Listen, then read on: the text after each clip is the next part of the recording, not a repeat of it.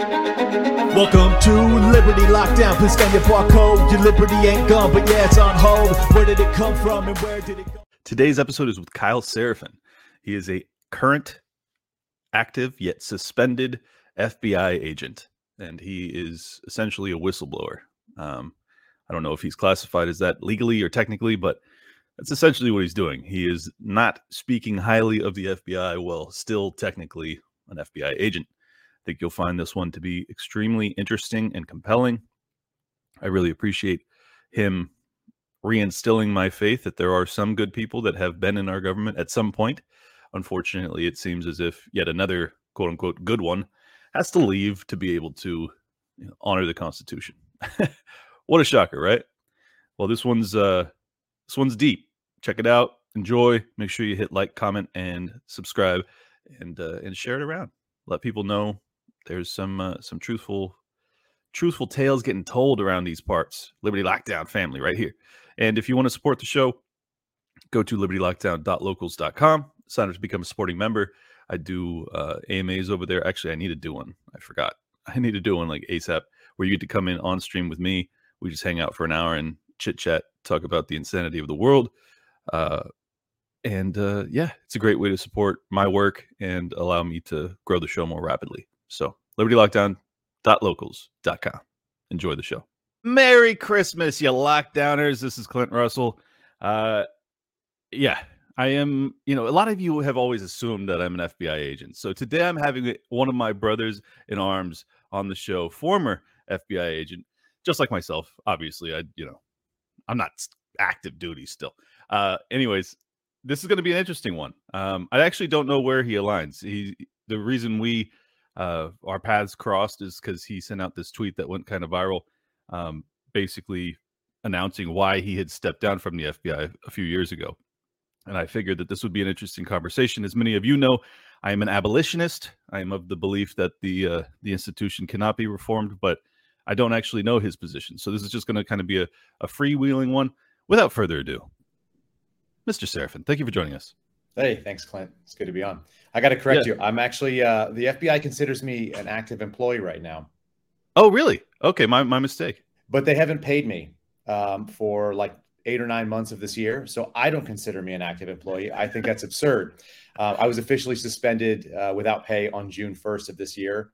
So we had a parting of ways, but uh, it wasn't necessarily a choice. Uh, you know, I, I, started with my whistleblower activities and, and it, it, went sideways with them, but it, but, it, but it wasn't because I said, Hey, I'm done. I, I've never resigned from them and they consider me to be an employee. So they think that I need to get their permission if I get another job. Oh, interesting. It's, I, it's the, uh, my, my opening when I when I because I'd never been on social media before. You know, I opened up with uh, Schrodinger's agent was kind of like my handle. It was this, you know at Kyle Seraphin, but Schrodinger's agent was kind of the uh, the handwritten. Right. Because I was simultaneously not an FBI agent and an FBI agent, you know, it's like o- only they would consider me that. I don't consider me that. It's absurd. It's crazy. Uh, but that's I think it's a worth it's a worthwhile clarification there. Yeah, no, no, it, it absolutely is my mistake. Uh, I assumed based off of that tweet that that I saw you were essentially saying that you had given up your badge. Is that not? Did I misread that? No, you did, but I don't think it meant what people thought it meant. So, you know, I, I stopped carrying the badge in November of last year um, I looked down the, the barrel of what I had already done and I decided that they were going to come from it. And uh, they had sent me home and said I couldn't come back into the office because I refused to swab my nose for COVID every 72 hours. Um, oh. Um, and, and, I, and I've been a paramedic for over a decade at this point. I had a top secret clearance for six plus years. I had a secret clearance for three and a half years in the Air Force. So if you can't trust me to not come in with the sniffles, uh, then I shouldn't have a clearance. And that was an argument that I made in writing to them. So when I did that, uh, you know, I took my badge. We all get a badge that comes in like this, you know, standard credential holder, and you, you pop the badge. The badge is like on a pin, like a big lapel pin. Um, and I and I generally we take it out, we wear it on the belt, right? That you have to mm. buy a little leather guy that goes with it. It's like 20 bucks. So that was my leather piece. So I took that home with me. I just took their badge and I stuck it into the bulletin board on my on my cubicle. and I just knew that they would come for it eventually. And sure enough, they did. They actually came for it on April 18th and took it. So I just wanted it in a place where they knew where it was. So they weren't like going to my house to search for it because I don't need the FBI at my house. That's not what I want. Um, yeah, no, that's how I feel too. Even though sometimes, based off of what I say on my show, I feel like it's going to happen regardless. yeah, any any day, right? It could happen for sure. Um, so yeah, th- I mean, this is going to be even a more interesting conversation since you're still technically I guess, an employee of theirs. Um, so they.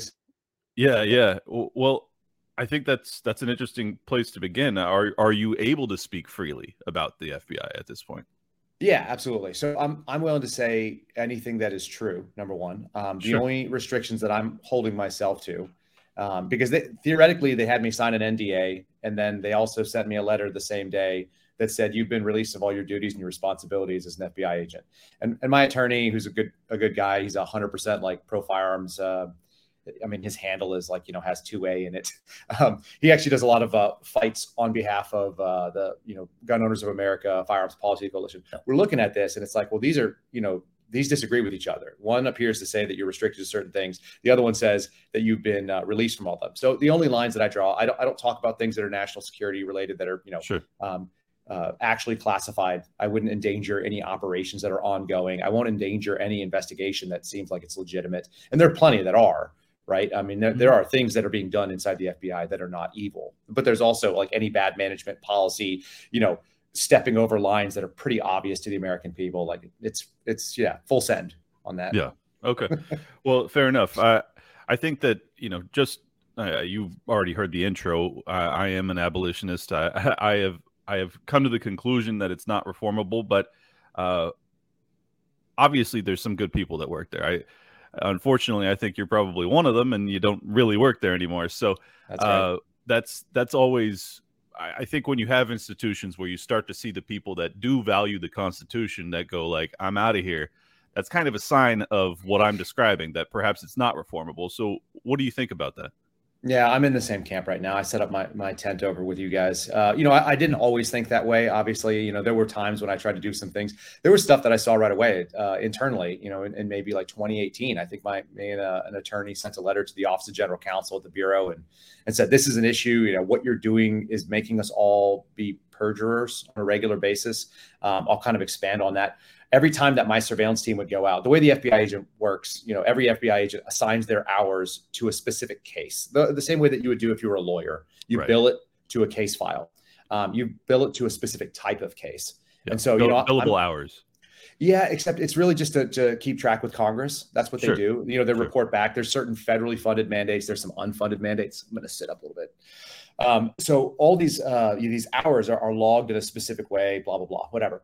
Um, we swear and attest to our timesheets on like a Wednesday, but they don't close out until Friday. So I've got to predict the future of what's going to happen next, and it's not easily changed. And then uh, because of the way that our um, paycheck works, there's a thing called LV, uh, AVP availability pay or law enforcement availability pay. It's called LEAP sometimes. It's a 25% premium on top of the GS scale. So when you see that an FBI agent makes $65,000, he actually makes 25% more than that. Mm-hmm. It's but they don't pay you overtime unless you're scheduled overtime. So, uh, and, and our system doesn't actually allow you to work scheduled overtime unless it's pre-approved. But it can't be pre-approved if you know you're forecasting of the future and suddenly you call me up on a Saturday. Um, the funny thing is, is, I can only work scheduled overtime, and I got scheduled overtime in my surveillance job all the time. We'd work like 14 days in a row because we're following somebody. You know, you don't want to lose continuity of, of uh, you know knowledge on the subject, so on and so forth. Sure. So on a regular basis, you know, we would turn in a surveillance report that says that we were all doing our job on a day that we all swore that we weren't working.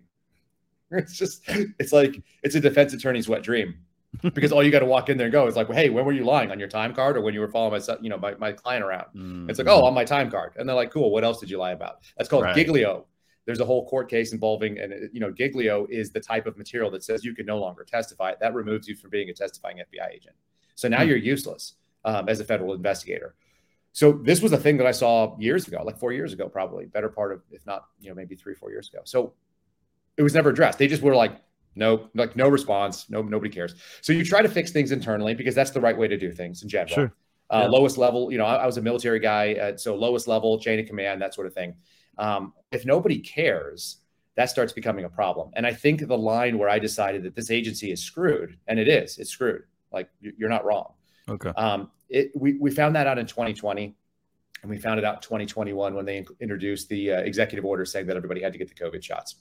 And when that mRNA, you know, treatment mandate came down under executive order 14043, that was it. Everybody realized where they stood. And 10% of the agency said, I'm not going to do it. I have a religious objection to it. Some people just said, I'm not going to do it because I don't want to.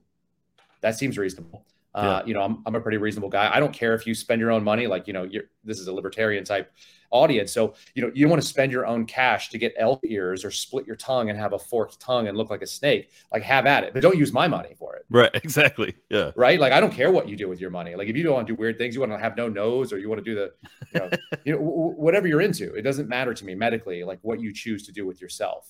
Right. But you start involving children who are not at the age of consent, or you start forcing people that are outside of your you know your own personage i'm done with you. I, I have no use for you. And so when people start making that that argument um, and then I, that, this is why i don't think it can be reformed. So many of the supervisory level the gs 14 level the gs 15 uh, plenty of the SESers that probably were sympathetic because you know they're kind of old school. Some of them are halfway decent human beings, I think.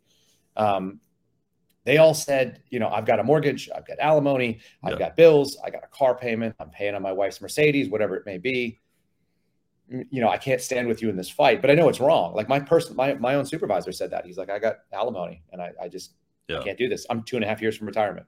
Um, my supervisor before that is now out there writing for town hall and telling people, you know, that the FBI has so many good men and women. It's like, you're a coward, dude. Like you hid in your office and stayed away from this. You literally called me and told me that. I'm just going to wait it out. And then he did. Now he's got his pension. Now he's got financial security. Now he's willing to go and talk to everybody. You're like, piss off, bro. Uh, I got no time for you. Yeah. I got no time for those people. So that's yeah. why the agency has too many of those people in it. Unfortunately, there's plenty of wonderful human beings that do a great job and they really care about the Constitution. You know, they're warriors from from our actual wars. Um, right. You know what I mean? Like they they fought that fight, and and it doesn't matter because they're outnumbered. They're outnumbered five to one at this point. So, yeah. So put, well, put them put them somewhere good, wherever that good thing is. Yeah, yeah. Well, that that's where I was going to go next was a percentage, but you just gave it to me five to one. Uh, something like, like, that. I don't know. Yeah. I mean, it's it's it's one guy's estimation from the people that I've met, but no, uh, of course, know, of course. Like three thousand people said no to the shots. That tells you what you need to know. There's thirty six thousand people in the agency. Wow. So what is that? So what is that? That's and some people got it vol- There's plenty 10%. of people. Right. Some people got it voluntarily. They were like, yeah. "Hey, I want. Th- I want." No, no, of course, of course.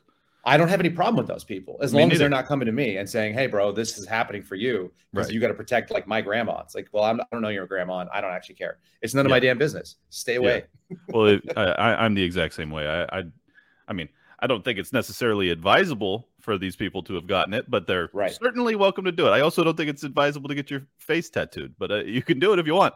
People um, do, yeah. You could drive a Prius. I just I don't want to. it's just not my thing, right? It just strikes me as gay, but that's just I mean, but that's, that's also well, okay. It's it's because it comes with a purse. I think I, have never been to the store and looked at it, but I'm pretty sure that's what they do in the shop, right? So well, well, this is this is actually interesting because uh, you are former military as well, and and what I see is a similar issue in the military. If Lloyd Austin being a good example of this kind of lunatic class leadership from my vantage point. Uh, you know, right. really focusing on wokeness and inclusion of trans people in the military, and we're like. Right. We're ramping up towards fucking World War Three, and they're like, "We got to make sure we have as many trans people." And you know, it's like, what what are we talking about? Like, is this a real thing? And no, no, I'm not casting aspersions towards the trans community, and there's probably some trans people that would be awesome soldiers. That's not my point. I'm just saying right. the focus seems totally crazy to me. Um, yes. So, well, so I, I, I got into this in the Twitter space. I was on the Twitter Spaces for uh, Twitter File Six drop. Yeah. Um, which was a Taibbi one. So, so full disclosure, I've talked to Taibbi for several hours. I think he's a really good dude. So my my way in on that guy as a human being, and this is prior to the Twitter files, by the mm-hmm. way. So he and I were talking before that. He's talked to my buddy Steve Friend. I mean, it's very fair. He's he's sharp too. I mean, he has yes penetrating questions. Like everybody who's fair knows that about him. Anybody that's against him now, like they're falling victim to the psyop. Unfortunately, that's that's the way I would say. So let's so let's. I'm in this thing, and they go, you know, what's the issue with the FBI? How did it get so sideways? Because the FBI was a very conservative place. Like they hunted commies, right? Mm-hmm. Like like they went after Martin Luther King because he was upsetting the social order. True. Which is kind of a right wing, you know, turd thing to do. Um, and they did a bunch of things that are illegal and immoral and you know just awful every every decade. Like you can go find all kinds of sins of the FBI. It's not hard. Of course. So so how do we get to a place that's left wing? Because that's that that it's like uh it's like the old shift of the Democrat Republican parties when it comes to civil rights. And everyone's like, well, how did that happen? Well, they just changed the, the terms. Mm-hmm. But in the FBI's case, it's different. I think what happened is that after 9-11, this is my argument, the FBI went from a like maybe a five or a 10 or a 20% intelligence focus, which it always had, you know, small, the, the, like the premier job in the FBI was running down bad guys of whatever they may be, whether it was white collar fraud and doing Enron, or whether it was going after bank robbers, which was your 60s and your 70s kind of big deal, right? Like those were the heroes of the agency. The guys who were getting in gunfights that were going after bank robbers were like that was it. I mean, they used mm-hmm. to hire gunfighters. Like Hoover used to go find dudes who had killed people. Uh, like, like, how many have you killed? Like four. It's like, ah, we usually like five, but okay, whatever. We'll take you on. you know, so th- there were guys going through going after gangsters. They were going after all the guys in the 30s that were like the Dillinger gang, right? And the Bonnie and Clyde and all that. So we have this focus, and those guys are like, you know, you know, a little bit left of Attila the Hun, probably not right of, but left of, just a little bit. And they were just hardcore America, and they'd done wars and all that. Then after 9 11, we start moving that focus, and it probably went to like a 50 50 to a 60 40 and maybe a 70 30 at this point, split towards intelligence in favor of intelligence agency first. That's the 9 11 Mueller legacy.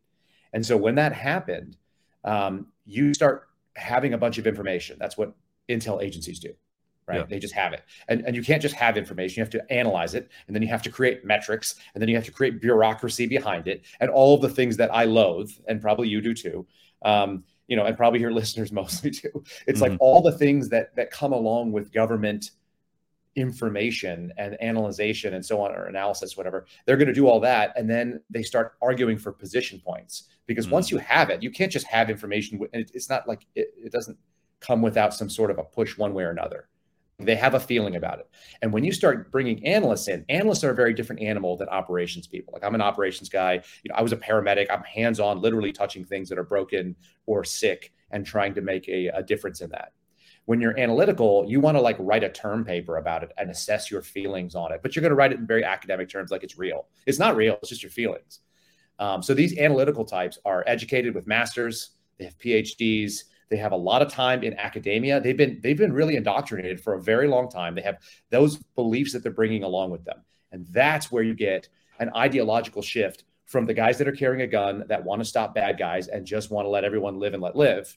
Because I yep. think that is very, you know, we're outnumbered. Um, agents make up 14,000 of that 36,000. So even though agents are probably generally speaking a pretty conservative bent, that's not all true right now because we're recruiting differently, just like the military. I'll get there in a sec. But sure. just the fact that we have a, a generally, you know, sort of conservative group of people as agents, we're outnumbered already three to one, like assuming that we were all in lockstep uniformity, and we're not. Of course. Right. All right. And so that's part one. So you get all these intel people, all the support people, and they're all very educated. And a lot of them live in DC and they're just like government jobs that are just there you know, I mean, I used to tell people that, and this is probably offensive to some people, but it's just it's just factually from my observations. If you were to go into any government building, like at random, just choose the most common government employee, it's like a black female between 35 years old and 55 years old. And she has a blanket on her lap and a space heater under her desk. And she's watching a show and she will not talk to you during her lunch break. and and and I've met like like so many of those in every different agency. The FBI is full of them too. Uh, they're not bad people. They're nice ladies, mm-hmm. but they found this job and then they don't do very much. And they're paid like a pretty comfortable salary to do that. But they live in the most expensive place. Like DC sucks. It's very expensive. Right. And so they're kind of living, you know, they, are living paycheck to paycheck still, which is rough. And right. which means they'll never but, say no if they're told to do something that's unconstitutional. Correct. They're really, I mean, it's a domesticated existence. And I mean, that's true for everybody. I mean, there's guys that are like, you know, like white guys in the 50s that I work with too, and they have the same thing because they've created their own debt problems, which is mm-hmm. always, you know, that's kind of the root of your servitude.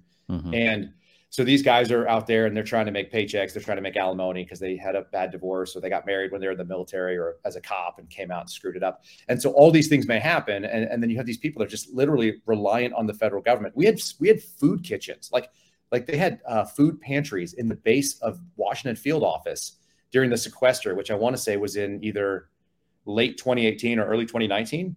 They shut down and we didn't get a paycheck for like four days they were sending out emails checking on us every single day. Meanwhile, nobody has checked in on me. I haven't gotten a paycheck for like eight or nine months this year. I'm still fine, by the way. Like all my kids are eating. Like I'm good. I'm right. going to fight this as long as it needs to because I am responsible for me. It turns yeah. out. Yeah. nobody, wow. nobody else cares. They're not coming for us. We could talk about the military recruiting too. I, I just think they're recruiting people um, from a very different basis now. A lot of FBI agents are more educated and less experienced. They're younger. Um, they come from straight academia. We'll hire people right out of CPA school with minimal experience. You know, one, two, three years is I think three years was the standard when I was going, but I mean, man, you could be 25 and you're a moron. Wait, I mean, I was C- a moron at 25. CPA school is that certified public accountants? Yeah. Uh, so we hire accountants, we hire cyber people, we hire linguists. So if you have oh, those skills, for financial right? crimes and shit like that. Yeah, but they don't assign you to financial crimes. You're probably going to go work like Chinese counterintelligence. Like that's what I did. Like I'm a paramedic with a like a military background, and they were like, non-operational. Sit and look at Chinese FISA. You don't speak Chinese? No big deal. We're not going to assign anybody who does around you. So you'll all be confused they finally gave us an analyst uh, for two years on my squad. We finally got this analyst who, um, you know, who could uh, speak Chinese. We were super excited. We get there and she shows up, but she can't read it, and everything I did was written. It was oh all email. Or, so like, what, what, what, are they doing? I would I would send off like a picture of somebody's driver's license that came through some of our like collection uh, platforms, and I would ask for a translation, and I'd get it back like six months later, and they'd be like, "We finished your document," and I'm like, "What did I ask for?" And then they'd be like, "Here it is. It's a driver's license," and I'm like, "What's a driver?" Like, I don't even know what you're talking about. It was six months ago. It was it was like it was like I just fired it off. Like that looks interesting. It looks like a document. Bam. Like yeah. not relevant to anybody at that point. Good um, lord. And so so no real world application, no no um, real time ability to do anything.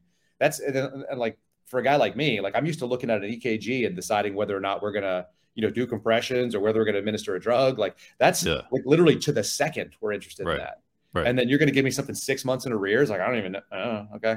Thank well, you. yeah, I mean that would be like offering Narcan to an overdose person six months too late. It's like, well, that well, after the, after you buried them, like you bring it to their family, and you're like, yeah, exactly. Like prove the Narcan. We we were willing to help, but we just had to run it up the flagpole and see if we could get. You know, it's like, what are we right. doing here? But but what's fascinating though is like they're still they're still able to. And by the way, I think that that was incredibly insightful about how academia and and and the academic world and having these agents come out of that arena as opposed to like field operators in the military in the military that makes perfect sense to me i think that that answers much of my questions but what doesn't make sense to me is mm-hmm. that while while you can explain away the the political shift or the the worldview shift that's occurred i don't understand how with the bureaucracy they are still seemingly capable of targeting in a pretty a pretty cogent fashion mm-hmm. American dissidents, uh, particularly right leaning ones. Uh, I'm thinking of the Gretchen Whitmer case, obviously. Right. Um, what the fuck is that? Like, why, if you guys aren't able to do your jobs very well because the bureaucracy is so crazy, why are they able to pin, you know, BS charges against a bunch of guys who are just basically like not super pro government? Right. So I spent a lot of time thinking about all these, and I think I have a fairly decent answer for you, which is awesome. probably which is probably interesting. So um, it all goes back to 9/11 again. Again, all right. So we've moved into an intel focus. A lot of money comes in from Congress, and it's counterterrorism money. Okay, we got like a, a, a, Gulfstream 550, like the one that the director flies around. That was bought with counterterrorism funds. Yeah, it was yeah. supposed to fly CT squads to go pick up evidence or go do investigations or post blast analysis in places where it needed to be. So you know, that's where big, big money in. Right now, it's uh, probably, you know, it's three hundred million dollars is tied into, um, you know, to international terrorism operations section, like three hundred million, uh, mm-hmm. maybe more. So a third of a billion dollars is sent on this kind of thing. That's a huge amount of money, and they've already like that's not covering like salaries or anything else like that, or buildings or facilities. Those are all different line items. So just those types of investigations get a huge amount of cash. So here's what I think happened after 9-11 everybody doesn't want that to happen again. You look like you're old enough. I'm old enough to remember where i was when that happened. I watched the towers go down. I watched the second one fall you know yeah. got hit. I watched the second one get hit you know and then it, it, fell first obviously. So that was a big you know impact. And a lot of us were kind of like hey uh, we need to never have this happen again. And if that's the case like people were, who now are loath to agree with a, a patriot act we're, we're kind of with it. They were like, yeah, we can't have that happen. That's not acceptable. So yeah. I think a lot of us in the last 20 years have seen our feelings change. You know, I enlisted in the military years after 9-11 with that same mindset. So, so that's there. The Bureau looked outside and said, and DHS was created, right? And so there's a lot of money. It wasn't just the Bureau, it's all the intelligence communities uh, they were looking externally for this outside threat. So we're looking for Al Qaeda. We're looking for eventually ISIS. We're looking for Al Shabaab. We're looking for all of these like nasty foreign actors that are going to come and hurt our house. How dare you? Right. Right. So you start with that. And then we have a really really effective military like uh, historically. Um, we might be slowly undermining that. There's still a bunch of killers that are in the Of marine corps that sign up to do that. There's a bunch of killers in the army. Like i'm friends with guys that have dropped you know warheads on foreheads overseas and done real real damage to bad actors um, you know and, and made them go away. And so they they effectively created such a capable fighting force overseas that their job and, and and there's special operators who have explained it like is the war really great over there? No but we're doing it so they fight us over there so they're not fighting in our house. Mhm. and they're willing to go over there and fight and you know and some and men have died for it so that the, the fight is not near us. That's that's the operational end of the military. Very effective. Well when you start looking at that it's very hard for them to export terrorism to us because they're too busy dealing with us over there right? That was this that was the uh, the legacy of the afghan war i think and so the FBI and the DHS and these other guys created a secondary bridge. And this is where it got really dangerous. They found scumbags in America. I don't know. I just use whatever word, but scum, you know, people who are ideologically screwed up, and they decided that they were inspired by ISIS. They were tying their allegiance to Al Qaeda, but they were from here. They're second generation Americans. Sometimes they're immigrants, whatever it was. And so those are called homegrown violent extremists. Everybody's probably heard that HVE. That's the specific definition. It's, you know, from here, inspired there. Okay. Okay. And so the HVE is the bridge because we went from looking overseas at these problems and then we brought them and we started looking for the guys that had that same problem domestically. Mhm. Now we're looking inside of our own house. Once that happens, all bets are off. It, it's a it's a natural mission creep. Um, people who are in the military that are in law enforcement or have seen government mission creep is always that like looking for a reason to exist. Yeah. Uh, you know, I, I have a capability. Where can I apply it? Like, you know, I have this hammer. Where are the nails? Well, when you start looking for nails inside your own floorboards, you start banging things out in your house. So HVEs was the bridge, in my opinion. And once that happened, that opened the floodgates. So now we have what's called DVEs. That's the new thing. And that's been more or less since I've been in the Bureau. So 2015, 2016. Hi, it's me, it's domestic it's- violent it's- extremist. it's me exactly and so every domestic violent extremist they have all these flavors of it right because we're, we're a government agency you got to categorize them you got to classify them you have to you know have some vague statement of ideology so what do they look like first one racially violent uh, racially motivated violent Mhm. extremists okay that's your white supremacist basically it should be black supremacists too and it should be like i don't know mexican supremacist la raza or something but it's just Those white don't, those don't exist, Kyle. Come not on. not that we can find. So uh, not that we can find on the white supremacists either, by the way, because I, I No. did a, bunch of those cases. I mean, I, I've done you know more than a dozen of those where I float. It was like some kid in khakis who's like probably like racist tweeting or you know sending off stuff on Reddit, and he was like, ah, like I hate the Jews. It's like you're an idiot.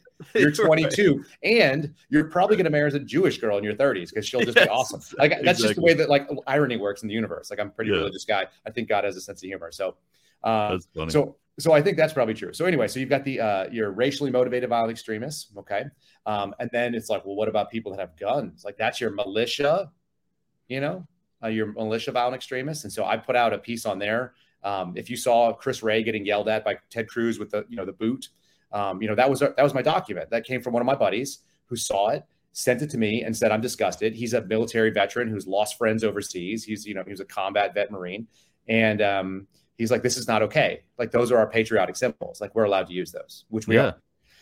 So we put that out. So you've got now you got militia violent extremists. The new one that I've seen, which is really fun, there's two anti-abortion violent extremists, which that was actually a thing in the 90s. I remember when there was like people running around like blowing up abortion clinics and shooting. Me too.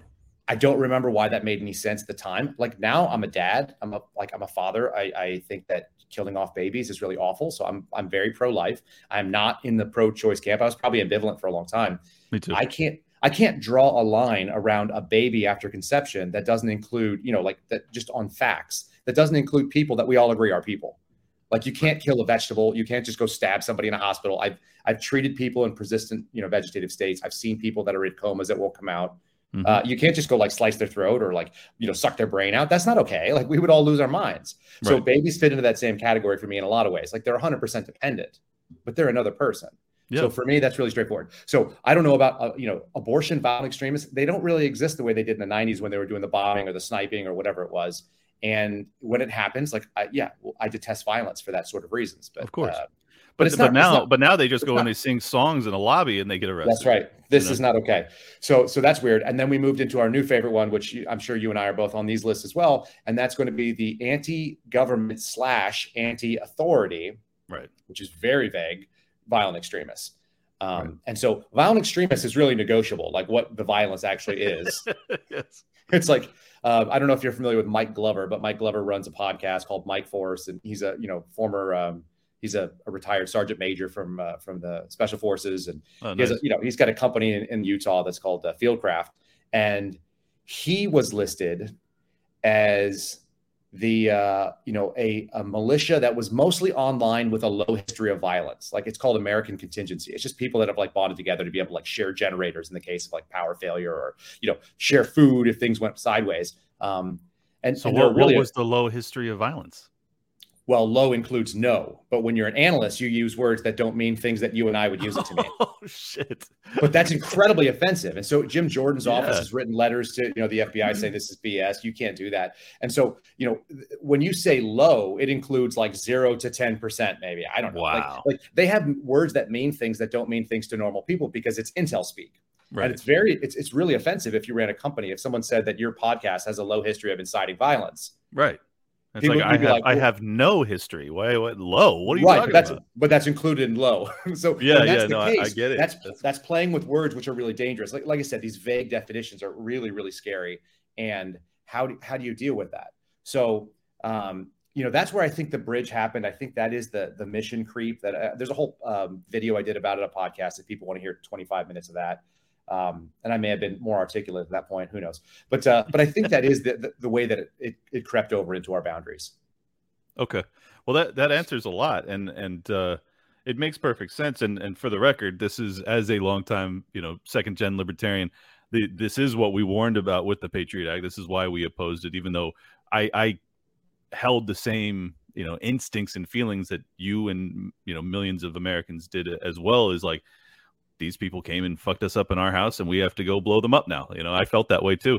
Uh, Right. but I, I just uh, i just felt like the patriot act was such a such a dangerous increase in the federal powers and as is always the case uh, eventually those powers are used domestically. And i mean edward snowden demonstrated much of the the creep that was happening pretty pretty much instantaneously after the patriot act passed and and you started to have domestic spying and things like that because if you had any conversations with anyone overseas well then they can get you and then they can get anyone that you talk to and it's like okay well all of a sudden you know six degrees of totalitarianism uh, they're able to spy Yes. on everybody and Yeah. and it's just it's just very disturbing that we don't have more people in positions of political power that find this as appalling as I do and you do and I don't Yeah. understand that I, I don't either. I don't. Maybe they're scared of the people that they're coming against. This whole Chuck Schumer, you know, the Intel community has six ways from Sunday. Like, Yeah. I don't know. The, the Intel su- community is full of a bunch of nerds too. Like, we should Right. also just say that. Like, um, everybody is scared of people that are willing to to be truthful. The truth has, you know, it doesn't need a lot of armor. It just kind of runs through like a wild animal. And you know, I'm I'm not an info anarchist by any means. There are things that need to be classified. There are things that people in America have no business knowing, only because they're like they're morons. They make bad choices, right? so like, there's, I mean, we all know them, right? We all know people that just do dumb things. You look in their garage and you're like, oh, oh, that's uh, I don't think so. Like you shouldn't be ac- having access to military technology. You probably shouldn't have access to some of this information. But there are plenty of responsible people that should. And I believe that the default position, which is what the Freedom of Information Act was designed to do, the default position should be transparency and Yeah. it should be by exception that we hide certain things like launch codes and certain locations. And like i don't want everybody knowing like what the agency if the cia is doing weird stuff overseas there's some good things the cia does for all its you know for all of its mistakes. I'm i know sure, good yeah. good people that work inside that agency. Like i'm friends with a couple. And Mm-hmm. you know they're doing things on that you would want them to do. Like you'd be like i'm really proud of that but like you'll never know. And that's okay. They don't want you to know and it's for their safety. That's really it. It's like is there a good safety reason? But like i'm going to hide information because it embarrasses the agency i work for screw you like we own your agency guy like that's that's the whole point Mhm. how do you how do you do that so Yeah, you know. no, I, I mean, what what concerns me though is that the because I don't know the good that they do because they don't really advertise it. right Um, it it strikes me that you know at least from my my side of the fence, coming from a position of quasi ignorance, is that what they what I do know that they do is by and large not good. And Right. you know, from even from the CIA perspective of you know toppling dictators and and creating power vacuums in nations that ultimately end up being the, the rebels that we support today are the guys that we're we fighting fight. tomorrow Yes. and and, and you know we have so many examples of this overseas and i feel like this is once again it's now kind of coming home where it's like well it seems as if you know black lives matter protesters and things like that were and antifa for instance were not treated very aggressively com- compared to the amount of violence that they were bringing about. Um, whereas you know the right leaning people who aren't even being violent are getting the books thrown at them. And and i just i just feel like we're we're headed down the same path where like as they focus and they harp on this potential rise of domestic violent extremism blah blah blah blah blah that they're really creating it because there's so much there's so many people in america that just love the constitution and they just want to be free. And and if you're going to label them a terrorist before they've even done anything thought about doing anything but you're just going to like broad base paint all of these people who are like good christian bible thumping i just want to have my guns in my church and leave me the fuck alone type of people Yep. well you're going to create some real radicals in this country and it seems as if like is that the plan like I, or is it just an accidental mistake it's very confusing to me I don't know if it's a plan. I don't know if it just happens to be beneficial to what they're trying to do um, because they're trying to, you know, justify budgets. They're trying to make their predictions be true. It's like we we say that white supremacy is going to be the biggest, you know, domestic danger. So we better go find some white supremacists. You got to Right. fulfill that if you're going to be a government agency. I mean, that's the, that's the ice cream cone that licks itself, right? The self-licking ice cream cone metaphor is very realistic. It, it it it exists because it exists. I was told when we were doing intel gathering, I said, you know, what's the purpose of this information? What are we going to do with it? And they would go, um, well, then we'll know more things. And I'm like, yeah, that's no, that's what that's what will happen. But like, what will we do? Right? Like, what is the what is the kinetic outgrowth of this particular uh, action that I'm taking or this, you know, information, you know, research? And they would go, well, we'll use it to get more information. It's like, I don't want to do that. That sounds boring. Number one, it's boring. But more Right. importantly, I don't understand where that goes. Like, how do we even take that? I think a lot of the stuff that the CIA does, and I think they probably do more things that are good than bad, or at least they try to. They're a lot like a doctor uh, from like the 1850s or something. Like they're chasing a problem they don't necessarily understand. It's, it's the same thing we did with, let's say, heart disease, right? So we chased down and we're like, everybody who died of heart disease had high cholesterol. So that's correlation, but not causation. So let's go just attack cholesterol because cholesterol is bad. Well, it turns out it's probably not. Um, there's probably a lot of things that are going on there, and we don't understand it. So we just poked into one part of the, you know, the sand mound, and things started spicking out the other side. And so we've created new problems because we don't know. And now you're dependent on a drug, which is really helpful to the pharmaceutical guys. But essentially, it's not clear that you've actually solved the problem. I think the agency goes in and it's like, that guy's the problem. Let's get rid of that a hole. Boom, and knock him down. And then it's like, now they created a power vacuum. And they're like, oh, power vacuums are a thing. Now we've learned something. So they're doing science. Like they're literally learning. But the scientific method is really messy when you do experimentation. But we're seeing it in real time with other people's lives and they're not American, and you know, it develops a lot of hate towards our country. And it turns out then you end up with things like 9-11 or whatever else. Like those could just be rotten humans, but a lot of it is because we're over there, like you say, creating creating insurgency states that we end up fighting later because their ideology was never really uh, aligned with ours. And what are we doing with them anyway? Like maybe just leave them alone. Maybe Yeah. just let them do whatever the hell they do over there. I don't I don't necessarily care. Um, unless you bring it to my house. I'm like I'm 100% like I'm pro Coast Guard in a really weird way. Like I love the Coast Guard. Like I yeah me too like I think it's awesome. Uh, they do really cool stuff. They like they protect our borders. I feel like those are the guys. I love guys at Border Patrol. You know, my last neighbor was a Border Patrol guy. He was a super good dude. Um, I love sheriffs. You know, I love Yeah, local law oh, enforcement sher- sheriffs are the follow best. Um, I just had an interview. I just sat and did it like a job interview with the sheriff's department, and um, and, you know, just an awesome guy who's like writing back and telling the governor like piss off. Like he, he's in Washington State, and so the governor is saying like, hey, you need to create a gun registry, and he was like, number one, I don't have the money. Number two, I don't have the time. Number three, you don't have the authority. And they were like, well, just use all the forms that we're sending to you, because apparently in Washington State, every time you buy a gun, the sheriff's office gets the form that says you bought a gun. Right. And so this this particular sheriff, he took those forms and said, our SOP is to put them in a shredder because I don't have any place for them and I don't know what to do with them, and I don't want to do anything with them. So he just shreds them. So it's like, go back to your forms. They're like, oh, they're gone. Sorry, bro. Like you didn't put that in the law, which is I know, I great. know, I, I know he's being professional, but I wish it was number four. This is America. Go fuck yourself. well, he has that. You know, that's his private opinion. I'm sure. I know, Um, I know, I know. um, or I know rather because I've heard things to that effect. So, you know what I mean? And here's the thing: he came out of the FBI. Like he's a bureau Uh, guy, interesting. um, and he's a Navy vet. And Yeah, so yeah, when you so there are these people out there. They're out there, and there's a lot of us, um, and we're the ones with all the guns. So I don't think this goes the way that they think it does, because the people in the military that know anything about weapons, that know anything about explosives, that know anything about, you know, how to do violence. There's two things that are really true. Number one, they don't want to do violence. Right. Like period. Anybody who's experienced violence is not a big fan of it. It's not fun. It's not cool. Um, it's sort of a last resort. of you know, course. and then the second piece of it is, which is probably really important too, is that they side on the side of freedom. That's why they're willing to do violence because you're willing to take on that. I mean, there's there's emotional and physical burdens that happen when you go and do violence overseas or here. No doubt. Um, you know, cop, cops don't walk away from it feeling great. Nobody does, Mhm. um, unless you're a psychopath, in which case you're on the other team, or, or you're on team crazy, whatever, which is an, which is a real thing. Like there's you know team crazies out there too. Of course. But, uh, but I just Yeah. don't think it goes well. Well, we'll see, this is what's eh, this is what I guess foments the conspiracy theorist realm is that you see stuff like you're talking about your uh, you know affection for border patrol and stuff like that. Well, you can see there's a pretty clear intentional opening up of the border that's occurring, uh, in my view. Yes. Um, I mean, to have millions and millions of people that are flooding the borders every year, and to have essentially catch and release policies, and and to be you know giving verbal uh, I don't know encouragement basically from the highest levels of of power.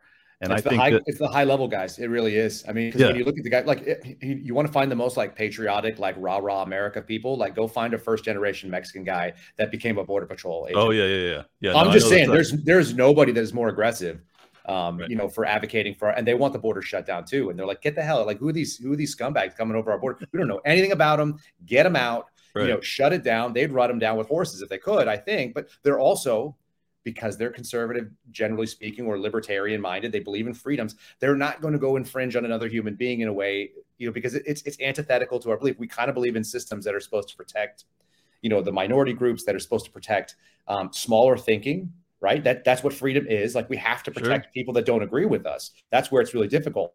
The the side on the left, I would say, the political left, they have no compunction with violating their own standards on any given day no and and people on the sort of you know wishy-washy right don't either yeah so it's it's people of principle which i would almost say is probably 60 maybe 75% of this country just you know um an- anecdotally but they want to play by the rules. If the rules are being violated you get screwed. Like you know that too. Like if somebody's like oh yeah you have to put the ball in the hole to get a point," and then somebody else is like hanging on top of the basket like dropping balls down the other side like you're screwed. Like that's not the same game. Yeah it's not not a level playing field for sure. And i think that this is this is what a lot of you know libertarians um, battle with internally is is trying trying to figure out how how you are to win in a in an unfair fight with people that don't share your values for liberty or logical congruence um, and and basically they're they're playing a totally different game they're playing a power game and we're Yep. playing a human liberty game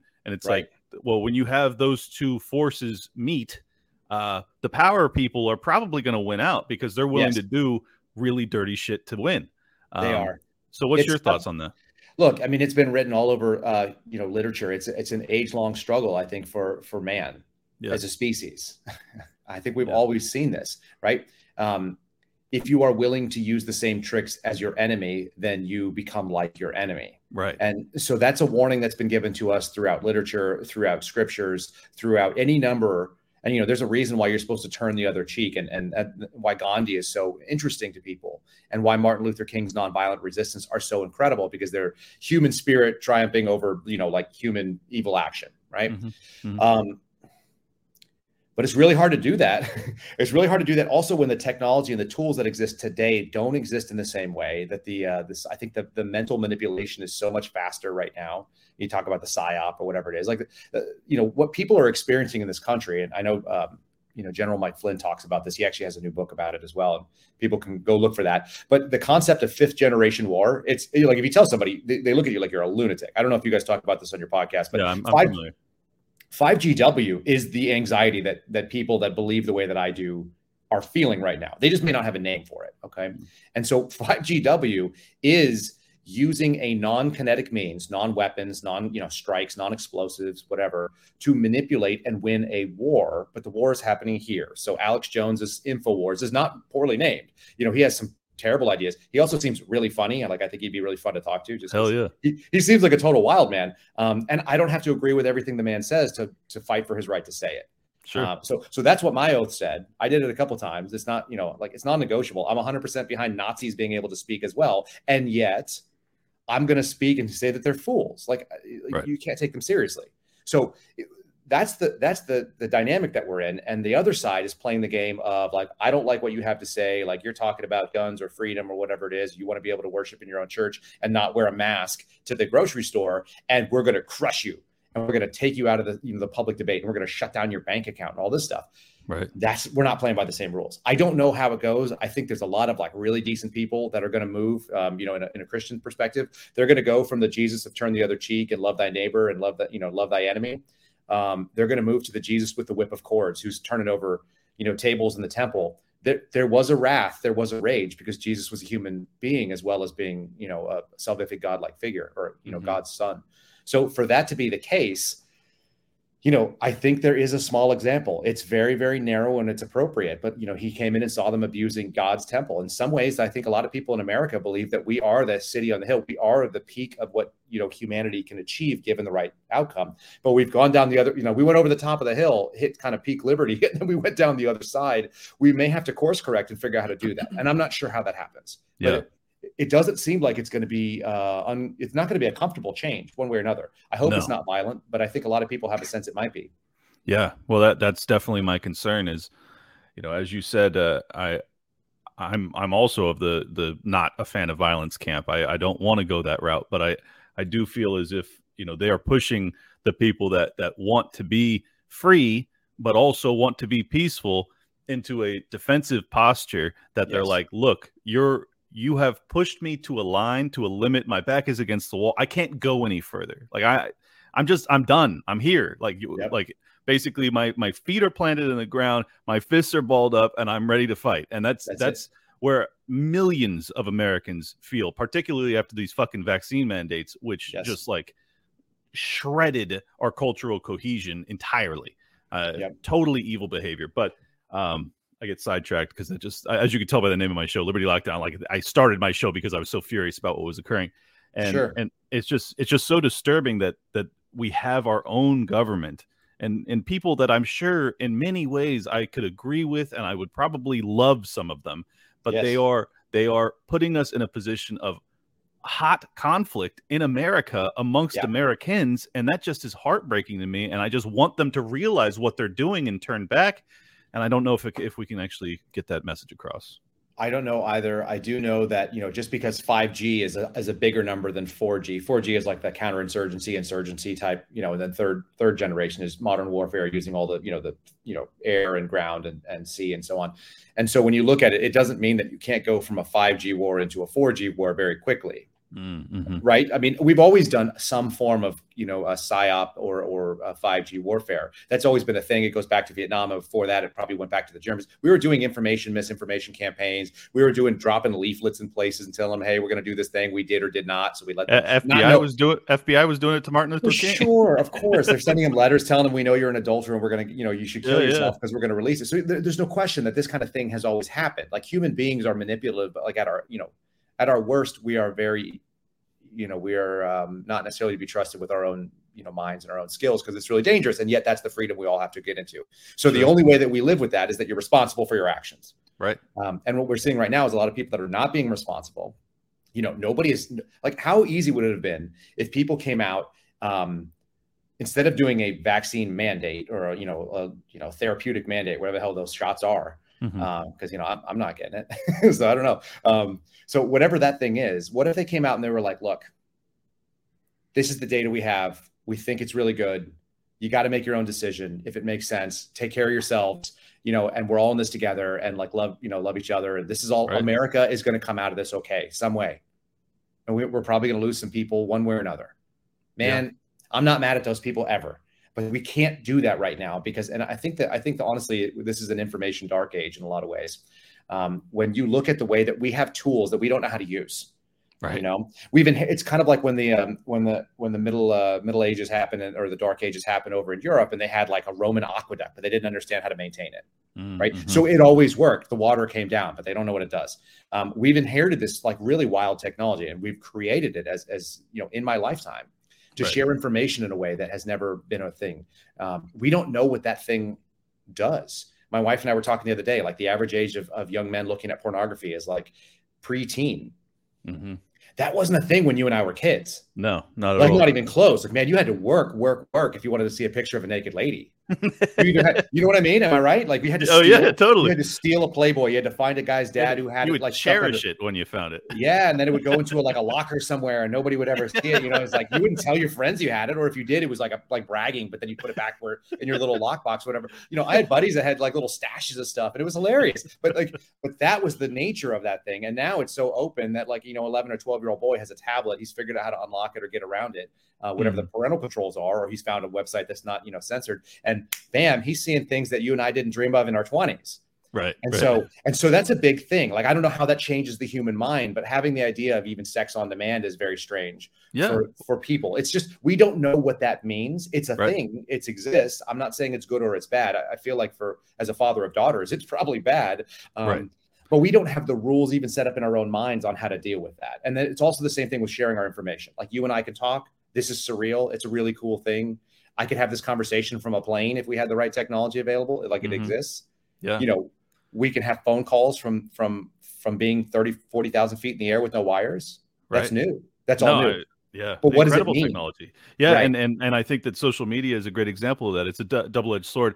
I right like one my mental health is probably getting impacted in a bad way because i have so much serotonin and all this insane shit that's happening but i'm also able to reach millions of people every single month through my twitter account or my youtube or whatever else and it's like i could have never done that before that's for damn sure. So it's No, uh right. it's a very interesting time to be alive and one that we are humanity is not really equipped for or adapted to at this point and it'll probably take a long time before we get adapted and we may have world war three between now and then and that's going to be really uh, tumultuous. I hope we can avoid it. Anyways uh, kyle i, I got to run man but I, I really have appreciated this conversation and uh, you have you have redeemed at least one fbi agent in my eyes. I, I am glad to know that there's some more people like you uh, you know still within the organization and you know, I guess just pray, pray for them. Pray that they have the courage to stand up and, and speak truth to power and do what you've done. And I, I hope that uh, your your fight in that in that process uh, comes out, you know, to your benefit because you certainly deserve it. If there's anything that my audience could do to support you, go ahead and let them know. Um, we've got a Give Send Go that's supporting one of the guys that nobody knows his name, but he he co-signed on a lot of the work that I did. He he followed up and and you know I, I exposed this sort of parents threat tag that they were talking about. You know, Yeah, yeah, I yeah. was I was one of two people that came forward in the bureau. Uh, my buddy went and pulled and showed Jim Jordan's office the actual investigations that were being done, 39 or Mm. so. He pulled the names of the subjects, so it's it's irrefutable that it was happening. Great. Um, he he uh, you know has a a one a three month old daughter, a two month old daughter right now. He's got three children. They got kicked out of their house. So we're we've thrown money their way. You know, it's Christmas time, so I've, I've people have been very generous on the Give Send Go. It's just my name. It's Give Send Go slash Kyle Seraphin. Um, it's a pass through, really. I don't know how that's going to work for my taxes. I'm, I'm going to have to figure that out later. But I, I would rather just make sure my friend is not, you know, in a place where he's in, in bad spot. We have a couple other guys that we're trying to support if they need it, whether it be, you know, re, uh, retainers for attorneys and these kind of things. So they can do that. They can follow me on Twitter. You know, that's my handle right there. You see next to my name. Twitter, Truth Social, whatever people are into. You know, I, I answer a lot of the comments people give me. People are always surprised. It's like, no, let's read this. I don't have Yeah. a job, bro. I don't have a job. This is my job. My job. I got is- time off. I'm, I'm participating in this in this 5G right now. Like I'm I'm on Team America Yeah. from from the 1980s that I grew up in. Me too. Um, you know, Team Freedom. I want to pe- have my kids be able to go to a, a theater and not worry about them being seeing like you know transsexual weirdness. Um, so I'd love to go and see some of that stuff. You can never get the 1950s America back. I'm sure it wasn't as good as they say, but um, you know, I, I'd take Right. 1990s America though.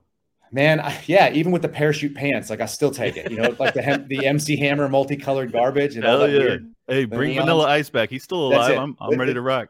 It did see like there was a lot of cocaine involved in the fashion design choices, but like whatever, I'm for it. Like like do whatever makes you most happy and stay out of my business. Don't I'll- say this. the the cocaine era was definitely more productive than the oxycontin and heroin era that we're living through now so It's obviously that's going to be the case, right? Stimulants do do work, and uh, Hell yeah. depressants put you on your ass. So it's very straightforward how that works. But yeah, I appreciate it. Uh, you know, I've, I've really enjoyed chatting with you and, and your audience wants to follow me and engage, I'm happy to do so, and I can share information. I answer a lot of weird questions that people ask me because I'm not scared of it.